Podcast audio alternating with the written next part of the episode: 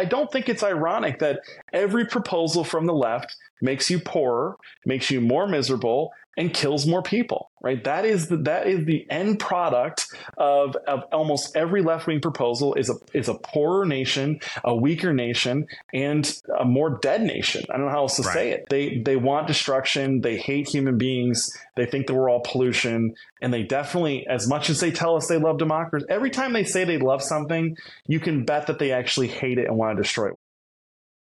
Patriots, let's talk about the culture war. Uh, I am firmly of the belief, by the way, that it's not really optional whether or not we want to participate in the culture war because the left has declared a culture war upon us, and the left assaults us at every turn, uh, from kids in school to universities to the workplace to the media. Um, and to me, it's not really an option of whether or not we choose to engage. It's either get buried by the left, and we've seen far too much of that, or uh, mount a counteroffensive, um, mount a, uh, a counteroffensive against the toxic secular humanist left, and a culture warrior who is doing that and doing that really effectively is my good friend Terry Schilling, the founder of the American Principles Project. Terry, are you uh, are you okay with that description of, of calling you a cultural warrior?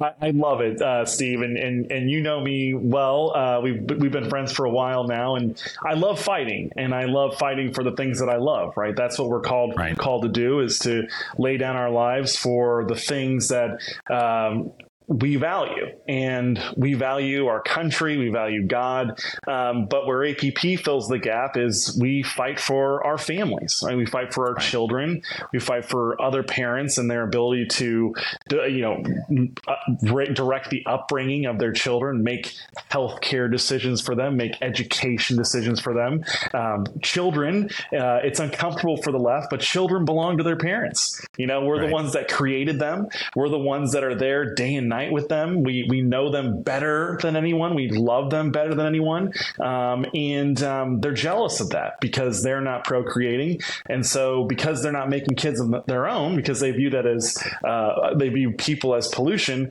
they have to try and get to our kids to corrupt them. Well, how do they do that?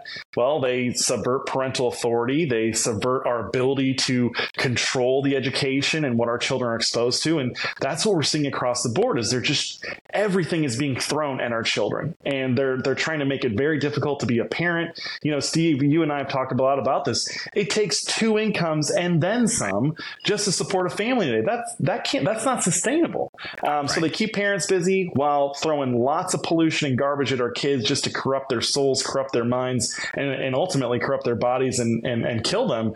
Um, and so we have to fight on the front lines for this. The, the family is everything. How the family goes so goes the nation and so goes the whole world Right. You know, I'm glad you made that point, by the way, that eventually uh, the demographics are such that we are going to literally outbreed uh, the left, right? Because they are childless, because they don't believe in procreation, because they turned abortion into practically a sacrament um, of their sick, you know, pagan religion uh, eventually we, we will win numerically. But in the meantime, the assault on our children is so real um, and so pernicious that we that we have to fight back. We can't just, uh, in a relaxed way, wait uh, for those numbers to work in our favor. We need to protect our, our children right now. Speaking of children, now uh, I want to ask you about this because you came from a very big family. You have now a large family of your own, so you're obviously um, a big fan of children, not just in theory, uh, but actually in practice. And I was really heartened to see this because you know Terry, there's so much bad news, particularly culturally out there, and we certainly cover it, you know, on this show. And it's important for us to to mm-hmm. recognize uh, when trends are really harmful to our society, uh, so that we can reverse them. Not that so that we wallow in the misery, but so that we understand what's wrong, uh, why is this happening, how do we change it. But this is this is a, an example of a really positive trend, and uh, I'm going to show this for the audience. I don't think you'll be able to see it, Terry, but show this for the audience. This is a Gallup poll on ideal family size, and this poll goes all the way back to the 1930s. Uh, and as a as a data geek, as somebody who really consumes polls, uh, you know, very carefully. Uh, I love it when I find a poll with this kind of history because that's quite rare, frankly. They have a poll that goes back almost 100 years. And back then, when the, when the poll started, not surprisingly, uh, they asked how many children, what's your ideal family size? Three or more children got a super majority back then in, in the 60%, and it got as high as almost 80% around the time of World War II. Uh, those saying that's three or more children. Those saying that they only want one or two children back then was at 35%.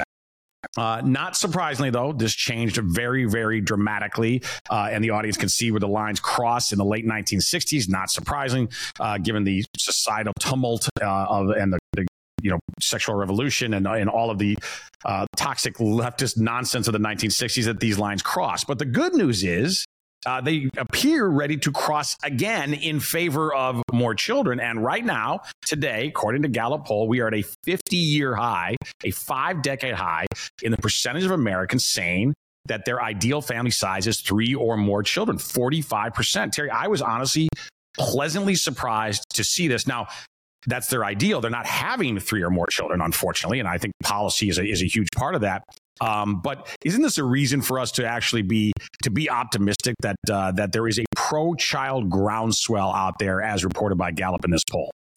Yeah, no, it's definitely a reason to be optimistic. But more importantly than that, Steve, it's a reason for us to continue fighting, mm. right? It's a reason for us to continue carrying the banner. If those numbers were continuing to drop, it would be very difficult to keep people motivated and fighting on the front lines for our parental rights at the school board meetings and in Congress, all of that. And so these types of trends, I think, are a correction, right? Uh, there, there was, another, I think if you dig deeper into that, that survey, like the vast majority of people actually want to have at least some kids, right? So like what the left does and what we've insanely what we've done is we've put all these people in charge of these really important institutions in our country, right? Uh, but they don't represent the American people. If you were to survey, you know, professors at Ivy League universities, they, I guarantee you, these numbers would be completely reversed. It would be 95% of those professors at elite Ivy League universities saying, no, we shouldn't be having any children at all. You should have to apply for a license in order to be able to procreate. Right. Um, and they just don't represent us. And that's just, that's just the universities. We're not even including Hollywood or corporate America. They're all just so out of touch. But what that, what this polling gives me hope in is, is in the truth. And the truth is that the family is beautiful. Uh, children are beautiful. They are something that we all intrinsically desire, and we can try and fill that uh, that void, that that want for children with other things like climbing mountains or going to Europe or getting that extra degree that's meaningless and worthless, uh, but it's going to cost you a lot of money. But you're still at the end of the day not going to feel as good as when I come home and I have six of my kids calling my name and being so excited that I'm home. Right? There's something right. really pleasant about getting home from work and having your wife there and your kids excited to see you and playing with them. There is nothing that I've been to Europe, Steve. I've been to Italy. I've been to Hungary. I've been I've been a lot of places. I've done a lot of great things in my life. I've seen this entire country. But nothing beats the feeling that I get when I come home and my kids want to hang out and play. There's just no replacing it. And so all these right. people, they're just listless vessels floating around and they won't they won't actually find that fullness and they won't actually be happy until they get serious and start prioritizing their family. Your career, everything, your college degree, it's not meant for you. It's meant to provide for your family. Your family's your legacy, not your college degree. No one's going to remember you at Google. You could re- you could could become the CEO of Google, and in a hundred years, no one's going to know who the hell you are, but your great great grandchildren will, and they'll know who you are and what you're about and what you did. And so, yeah. I, I just think we got to get back to basics. We can turn this country around, but it's going to get. It's not going to be from being more complicated than the left or being more strategic. We just have to be more faithful. We have to prioritize the things that are worth prioritizing, and that is the next generation of America. And that only comes from parents who are, you know, raising their kids and and, and making those kids. yeah, yeah, amen. And you know, look, I mean, it, I think you're exactly correct. We are clearly hardwired that way by the Almighty uh, to continue the species, to continue humanity. Uh, we are we are predisposed to wanting children and, and to wanting, frankly, a lot of children. And I listen. I think both the the hardest and most wonderful thing you can do in your life is to get married and to have a lot of children, right? It's the most difficult task. It's the most rewarding task uh, that you can take on in your life. And, uh, you know, I would also, uh, for the young folks out there who might be watching, who are perhaps on the fence, I don't know if I want to get married or I don't know if I want to have children. I only want to have one at, at most, you know, some, something like that. Uh, you know, to your point about these experiences that you think are so rich and so deep, um, in the end, they are not. And I promise you this, and, and I'm stealing a line from somebody that I read online, but uh, your parents, for example, if you're if you're 20 something, 30 something, uh, your parents they don't want to go with you to a champagne brunch. They want grandchildren. Okay, that's what they want.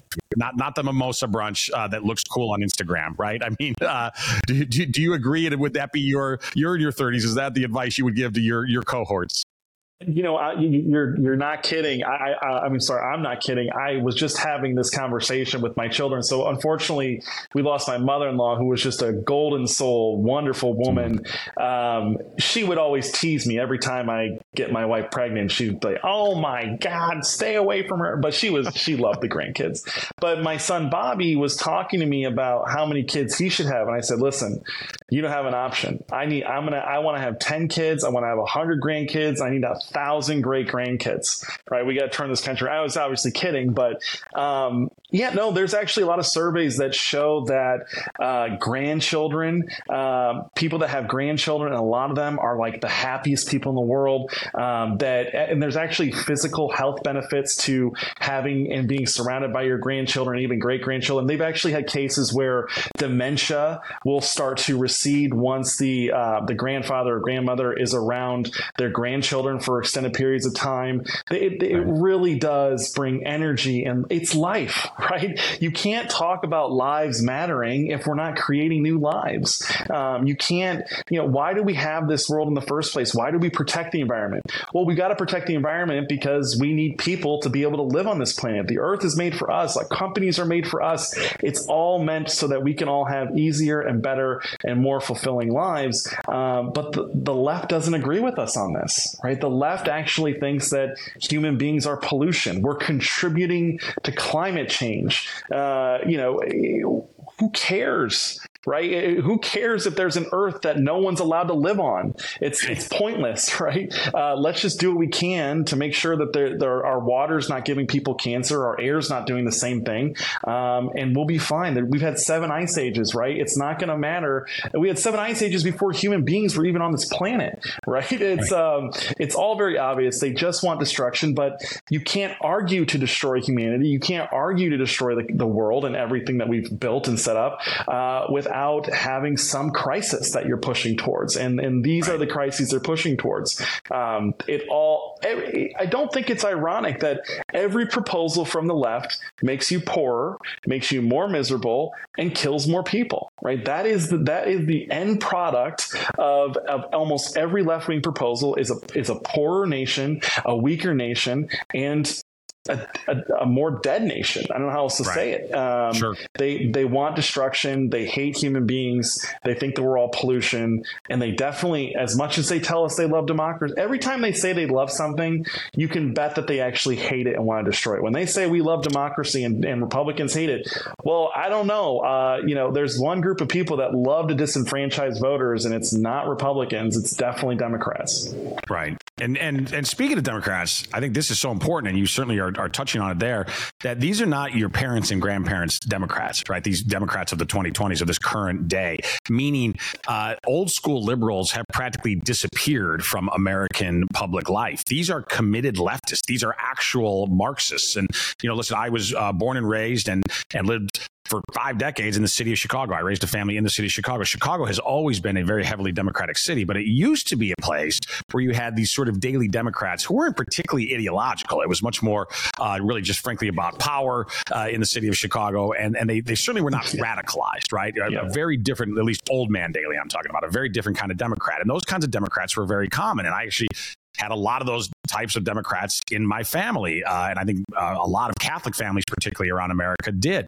Um, that that Democrat Party is gone. Is that? I mean, am I being too harsh? Uh, you know, I believe that it is. It is a fully. They'll never use the term, but it is a fully Marxist party now. Is that correct?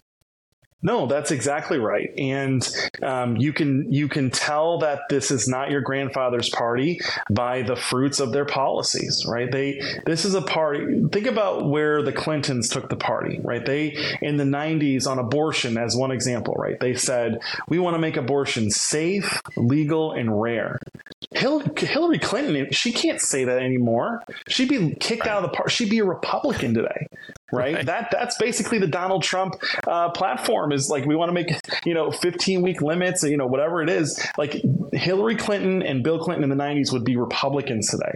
Their their their most aggressive policy on the LGBT issue was don't ask, don't tell right? Mm-hmm. They, they wanted to allow gays to serve in the military as long as they didn't tell anyone, right? This is not your grandfather's party. It's not even your uncle's party, uh, Democratic Party. It, it is it has changed so quickly, and I believe I think there's one main person to blame for that, and I think it's Barack Obama. Right? Barack Obama, uh, he said in the beginning that he wanted to fundamentally transform this nation, and he said he was asked in an interview, "Who are your role models as president?" And everyone was thinking that he was going to say FDR or Lyndon Johnson or JFK. He said Ronald Reagan. And everyone's like, oh my gosh, what is he? Barack Obama wants to be Ronald Reagan. How can he compare himself? He's a leftist. And what he said was, I believe that Ronald Reagan fundamentally transformed this nation and shifted it further to a right, and it lasted decades uh, in a way that you know uh, Jimmy Carter didn't, though in a way that Bill Clinton wasn't able to. I want to mm-hmm. do the same thing for the country, except in a leftward manner. Well, he's more. If you were to compare how Reagan shifted this country in the trajectory of it versus how Barack Obama has, Barack Obama wins that, but not for the right reasons. He wins it right. for how much destruction he brought to this country. We are still Barack Obama is behind all. But look, you, look, I'm getting kind of sidetracked here they fundamentally transformed the Democratic Party into a radical Marxist progressive party. And it's not just because the policies they're saying uh, or they're supporting, it's how they're defending them. Steve, you, you've been watching APP and been helping us actually for years. When we first started running the, the, the women's sports ads, attacking Democrats for wanting to put gender identity into civil rights law, gender, they want to put transgenderism into civil rights law. Like that's radical enough, right? When we were attacking them for destroying girls' sports, the media in a chorus all together. They all had the same line. This isn't happening. Well, yeah, it's not happening yet because your state hasn't put gender identity into civil rights law. Marxists lie without remorse. They're sociopaths. They will defend their policy. They they then we start attacking Joe Biden for saying he supported sex change for minors. He never said that. He he doesn't support that.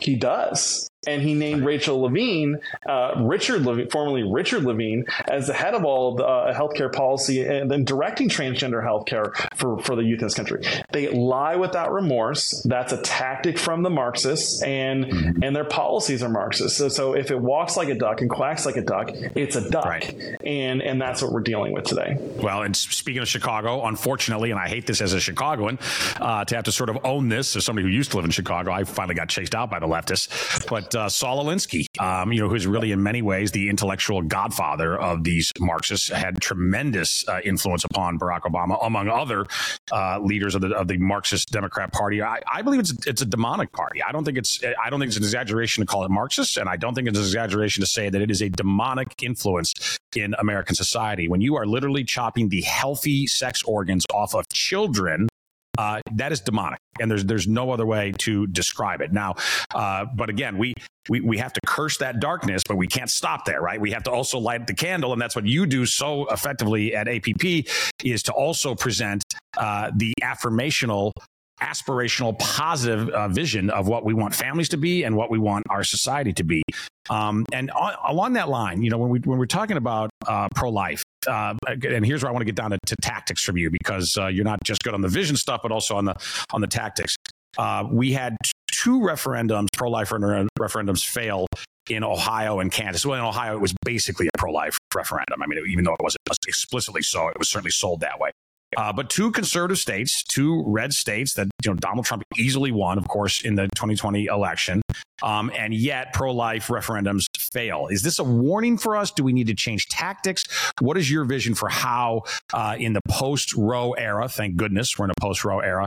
Uh, what's what is the way? What, what's the path for the pro-life movement to win politically? Well, uh, first and foremost, I, I want to say that um, it is a very pivotal time for the pro life movement. Um, after Dobbs, Dobbs really shook things up. And I think for a few reasons. One is I don't, I think that Donald Trump, because he was such a, a different type of Republican, and what I mean by that is a, a Republican that actually delivered on his promises, uh, he delivered the overturn of Roe much quicker uh, than I think the pro life movement was was expecting. And I think a lot of them were expecting this decision to come down in a few years. Um, but I, so I think that there's some transition happening right now. I think that we're working things out, but we have to work things out much quicker because if we don't, if we continue to get more losses on the pro life movement, uh, we're going to see the Republican Party possibly abandon that in the same way that they abandoned fighting and opposing gay marriage. They will essentially just say these losses are costing us real power and the American people have spoken. It, it, they will abandon the pro life issue incredibly quickly if we don't figure out how to win. Um, so, I, you know, for right now, I'm I dismiss anyone that's saying that a 15 week limit isn't good enough um, because you're not selling heartbeat well enough. You're not getting the, the, the first trimester stuff. You're not doing the life of conception stuff. It, that's all very unpopular. When the what we're seeing is that the American people in poll after poll after poll, they don't like all abortions right? They don't want unrestricted, uh, unregulated, no no limits whatsoever, protections for the unborn at all. They hate that, but they also don't like zero access to abortion because they've we've had Roe v. Wade as as the uh, law of the land for the past 50 years. So what we're telling voters I'm sorry, what we're telling politicians to do is if you want to start winning on abortion, you have to make Democrats pay a price for their late term abortion extremism. And the best way to do that is to endorse a 15 week national limit that has exceptions for rape, incest, and life of the mother. And you can, people can tell you, you know, oh, well, they'll just take advantage of that, take advantage. No, we got to win back elections now. We have to, we have to win back power and then we can govern. And the best way to win back power is to go where the American people are. The founders put the voters of this country in charge of who represents them. And in order to win them over, you have to support policies that they're supportive of. And what voter poll after poll after poll shows is that voters support at least a 15 week limit on abortion with exceptions for rape, incest, and life of the mother. That's where they're at. In poll after poll, and it's a two to one margin when you do Republican that supports the 15 week limit versus a Democrat that supports no limit. It's a two to one margin. So we have to make the Democrats, at a minimum, we have to start attacking them for late term abortion support. Um, what we saw in the midterms, Democrats spent half a billion dollars on abortion, attacking Republicans, claiming that they wanted to ban all abortions without exception. That's not true, number one, but without a response response from the Republicans, they're right. getting branded now as supporting restricting all abortions and eliminating them all. Um, it, it's terrible, and we have to start fighting back and punching. Otherwise, we're going to lose. Democrats are not going away. They spent half a billion dollars in 22. They'll spend a billion dollars in 2024. Right. So we've got to figure out how to win this and how to sell this stuff to the American people. Yeah. And and I think the best, easiest, quickest path to winning back the American people on this is to get us up to European standards, 15 week limit with exceptions, and and I think then you'll start to um, to turn the tide and, and win back elections. Yeah, well, and you make such important points there. You know, the unfortunate reality is with Roe being the law of the land for a half century, um, we have a lot of work to do to rebuild a culture of life in this country. Uh, that's just the, the reality. And it's going to take decades to, to do that. It's going to take a lot of work and a lot of prayer. But in the meantime, you're exactly right. We need to achieve the political victories that we can that are actually workable um, now in the near term. And I think you're exactly correct on this point that believe me, uh, as much as the Democrats ran on abortion in the last election, they are going to turn it up manyfold in the coming election. And the reason is because they don't want to talk about the economy, which is by far the number one issue on most voters' minds. It's not abortion, as important yeah. as it is for those of us yeah. you know who believe in, in the sanctity of life. Uh, it's it's not even close to the economy in terms of the primacy and you know the the sequencing mm-hmm. of of and prioritizing of issues out there. And because the economy is such a miserable issue for the Democrats, and they don't want to come anywhere near talking about Bidenomics, uh, they're going to, I think, almost exclusively campaign on abortion. And so, given that, you're exactly correct. We have to have um, the right kind of messaging and the right counteroffensive. Uh, you know, against them. I mentioned that earlier in the culture war. We have to have the right counteroffensive in uh, in defense of life. You also mentioned gay marriage, and I think this is important. I want to use this as a as a method to get uh, into a, a bigger discussion because I see a lot of folks on the right who who argue, um, particularly in sort of activist or more intellectual circles of politics, about is is uh, politics downstream from culture, or is it the other way around? Uh, and culture is downstream from politics. And my answer is when they say is it either or is, is yes, it's both. It's all it's all it's a both. mix. And what I would use for that, and the reason I mentioned gay marriage is Proposition Eight in California, which was passed in 2008. A lot of people don't even realize this. It was only 15 years ago. It's not that long ago in liberal California on the left coast of the United States. Proposition 8, which which enshrined traditional one man, one woman marriage as state law in California, uh, made it part of the California Constitution.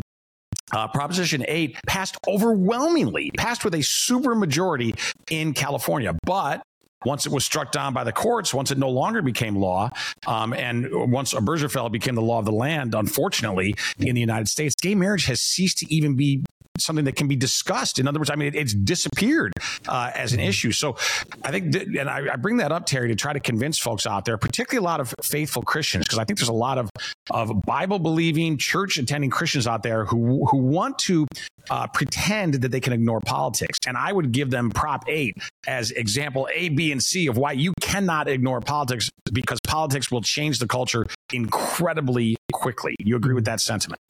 No, I agree with I agree with you on that. I, I do think it's a both and.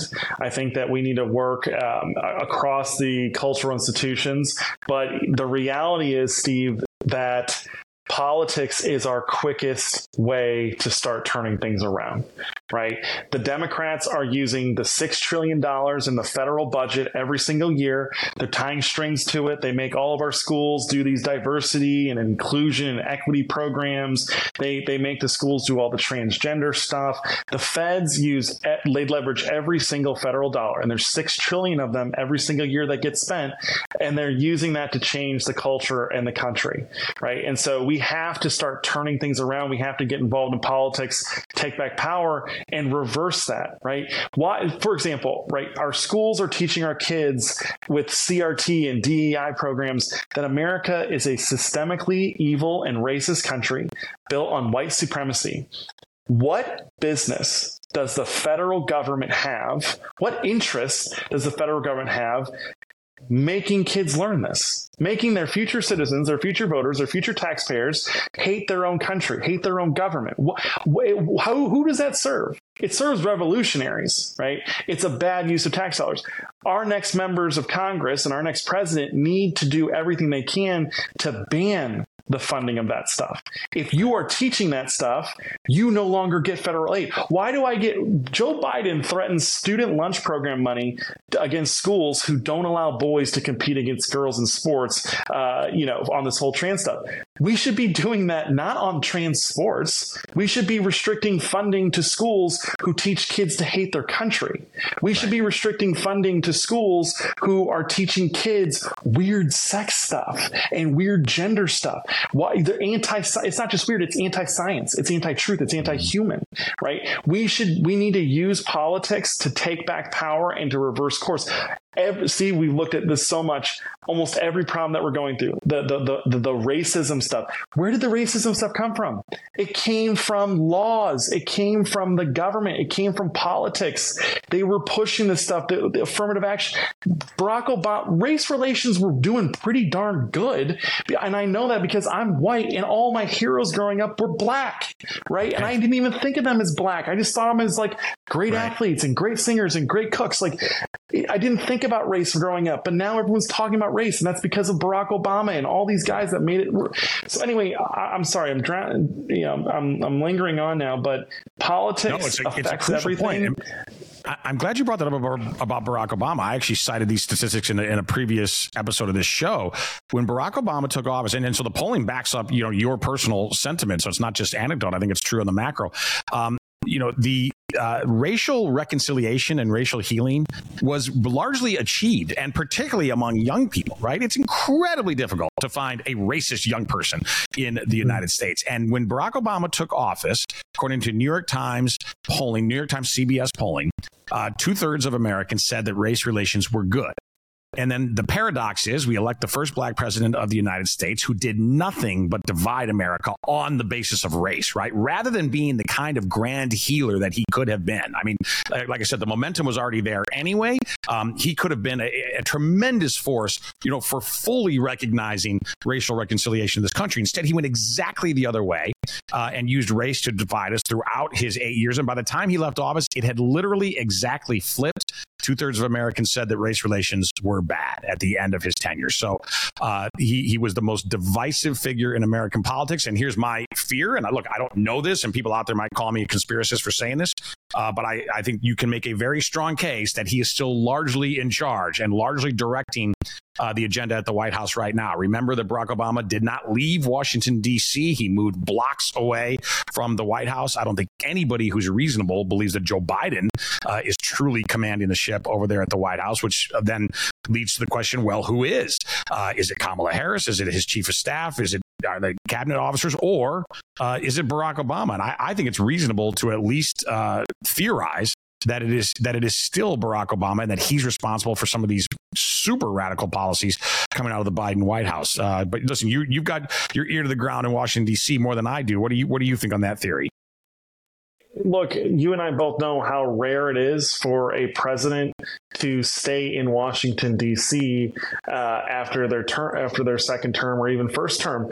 Uh, but I think that there's a couple things going on. Is one, the media totally changed uh, under Barack Obama, right? They, they beat the crap out of George W. Bush. And by the way, they also kind of beat the crap out of Bill Clinton, right? Well, those guys wanted to get the hell out of Dodge uh, after after the media was actually somewhat fair still. But the the, the media treated uh, Barack Obama and Michelle more kindly than like Ben Affleck and J Lo when they were dating, right? Like they, it was it was soft, it was all supportive. We were told nonstop that Michelle Obama Obama is the most beautiful and wonderful first lady we've ever had.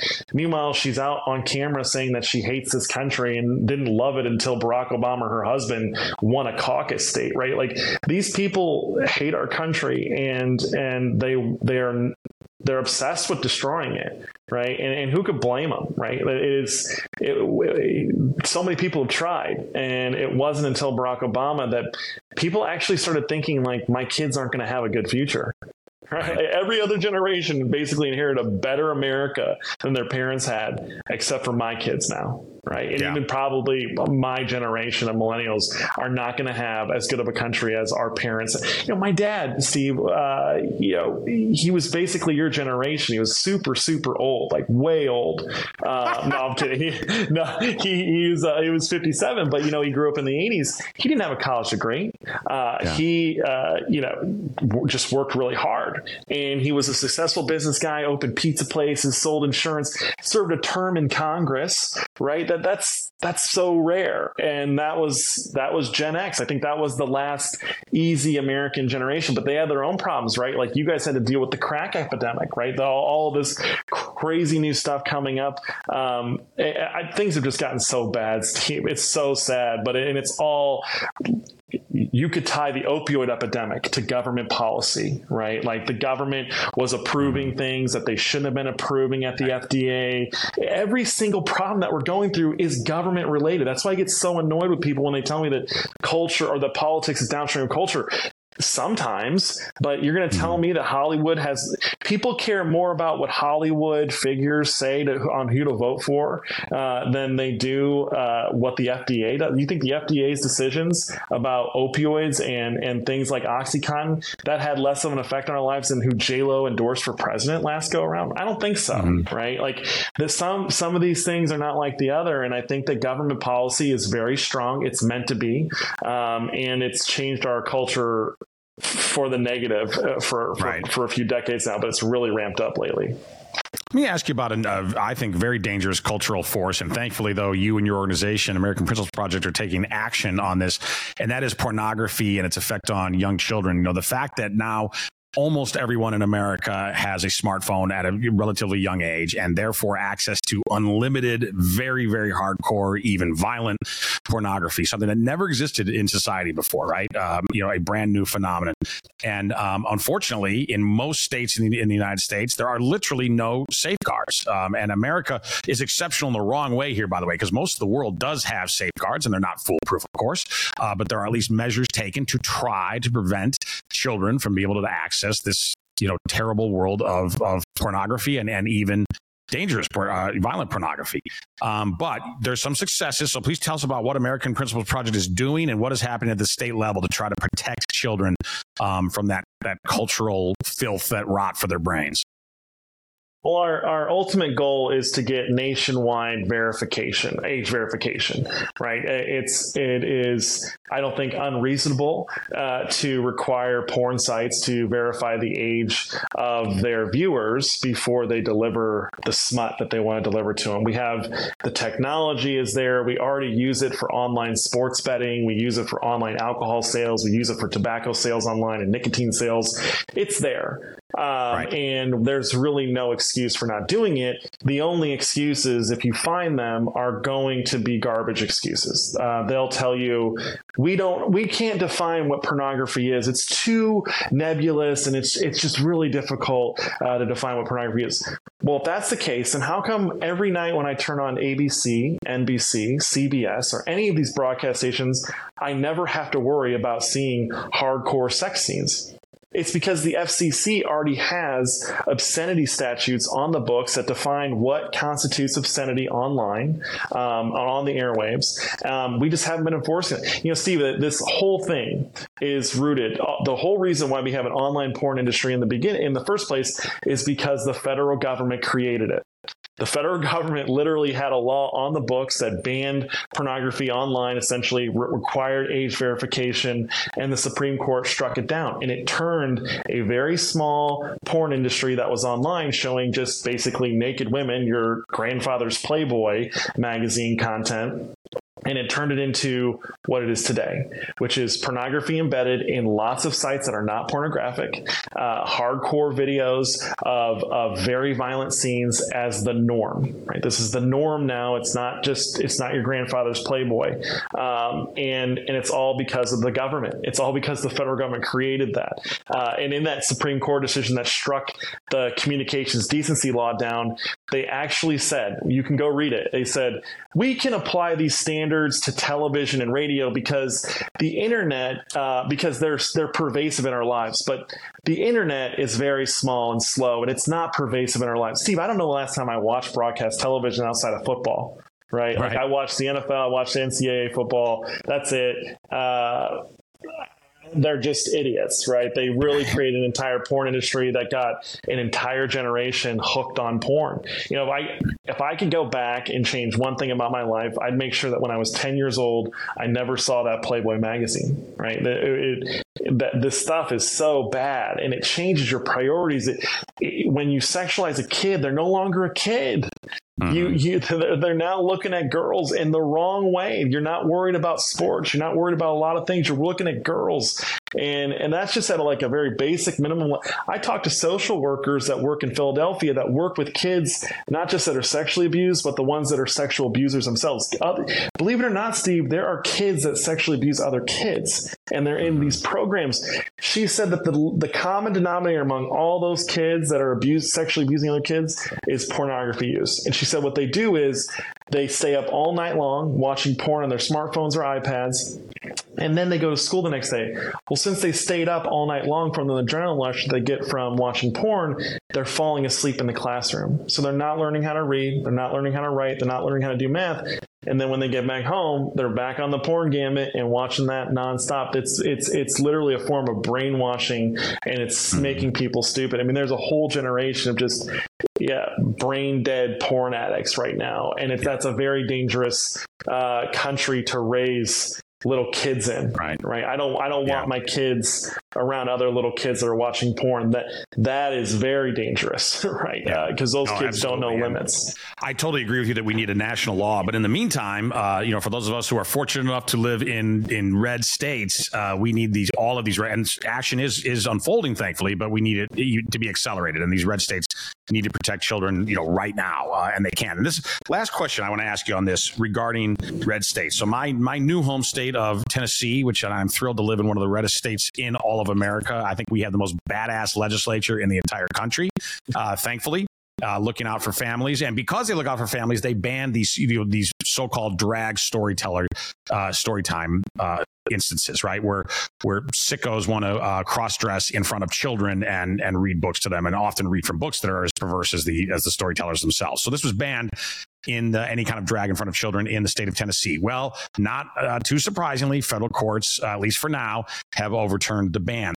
Uh, I'm of the view that we have reached a point where the courts are so abusive that these red states need to start thwarting the courts. I mean, I really, and I know that that invites a certain lawlessness, and I know that you know, I'll get attacked from a lot of folks on the left about that for even suggesting it, but we can't allow these federal courts to legislate for the good people of Tennessee or the good people of Louisiana uh, who, who make very different determinations for their state than the people of Illinois and New York are going to make. But uh, am I being too aggressive by saying that they need to at, at times defy you know what are clearly illogical and and extra constitutional rulings by some of these courts? No, I, I, we need to stop letting the courts uh, determine the future of this country. And, and just real quick to point out on the porn stuff, we've gotten eight states uh, to protect kids from porn online. So we're building momentum um, for age verification at the state level, and then hopefully we can get a national law. I just want to point. I just I realized I got carried away talking, yeah, but we no. need to we need to reject when the courts start legislating. We need to reject it entirely, and we need to punish them. Right when it, when the court came out, if I was president or in charge at that time, when the court came out with Obergefell, I would have immediately passed a law that said that the courts cannot rule on the definition of marriage. I would have taken that ability away from them. Or I would have just treated that case as applying only to those people in the courtroom that, that the court that the case was around. We need to stop having these blanket. Think about how it works in this country. When it's a left wing decision, when it's left wing victory at the Supreme Court, it's broad, it's sweeping, it affects every single aspect of this country. But when it's a Republican or a conservative decision, oh no no no, this just applies to certain employers uh, with so many employees. They don't have to abide by this. This applies only to Jack Phillips and his little coffee, you know, his little cake shop in, in Colorado. Our decisions are so narrow and and we argue for these narrow protections, but theirs are broad and sweeping and, and, change the entire face of this country. You look at everything, Steve. They got prayer out of public school, and you fast forward sixty years to today. That was 1962. They got rid of prayer in public school. Sixty years ago now, or sixty years today, uh, they're teaching kids how to twerk. They're doing drag queen story hour. They're teaching kids how to change their gender. They're they're going after parents. They're using the FBI to investigate parents as domestic terrorists. I don't know. I think I'd rather have prayer in public schools than drag queens in public schools. One thing seems a little bit better for my kids. Yeah, amen to that. Uh, so, listen, where should folks go who want to follow you, your work, and uh, everything the American Principles Project is doing? Um, look, just check us out on the web. We're, we're the NRA for families. We we're not doing anything that's rocket science. We just are w- brave enough and willing enough to fight and engage in these battles for the American family. We treat the family like every other special interest group treats their special interest group. We we we engage in elections. We unelect the bad guys and replace them with good pro family champions, and then we leverage all of that into passing new laws to protect our children and our families. It's very simple. But you can check us out at American Principles Project project.org. Um, and you can see our campaign ads. I love our campaign ads, Steve. I know I send them to you every now and then. They're hard hitting. Some of them are funny. Some of them, you know, are engaging. But check us out because we're doing things that a lot of other groups aren't doing. We're filling a much needed gap, which is the political gap, the campaign election gap for the family. Um, right. And you have to have a special temperament for that, Steve. You know, you got to have a pugnacious attitude. And a lot, ironically, a lot of people in DC don't have that pugnacious attitude uh, when it comes to these issues. But I'm just, I got so many damn kids, man. I can't, I have no other excuse besides fighting and making sure that I did everything I can to protect them. Yes, well, and you are certainly doing that, and, and thank you for it. You're doing amazing patriotic service, uh, and you're and you're also really fulfilling a, a godly ministry uh, by trying to fight for families and effectively reform our society. So, thank you for everything you do. I encourage all the patriots out there uh, to please check out American Principles Project and their work. Uh, also, follow me on social media. I'm at Cortes Steve on the Twitter, now known as X uh, Cortes with an S, Cortes Steve, um, and also go to the League of American Workers. A lot of the things we are advocating for in the League of American Workers are very similar to the goals for families uh, that Terry Schilling is talking about. Terry, thank you for being here. So appreciate it. Thanks so much, Steve. You bet. Thanks, Patriots. See you next episode.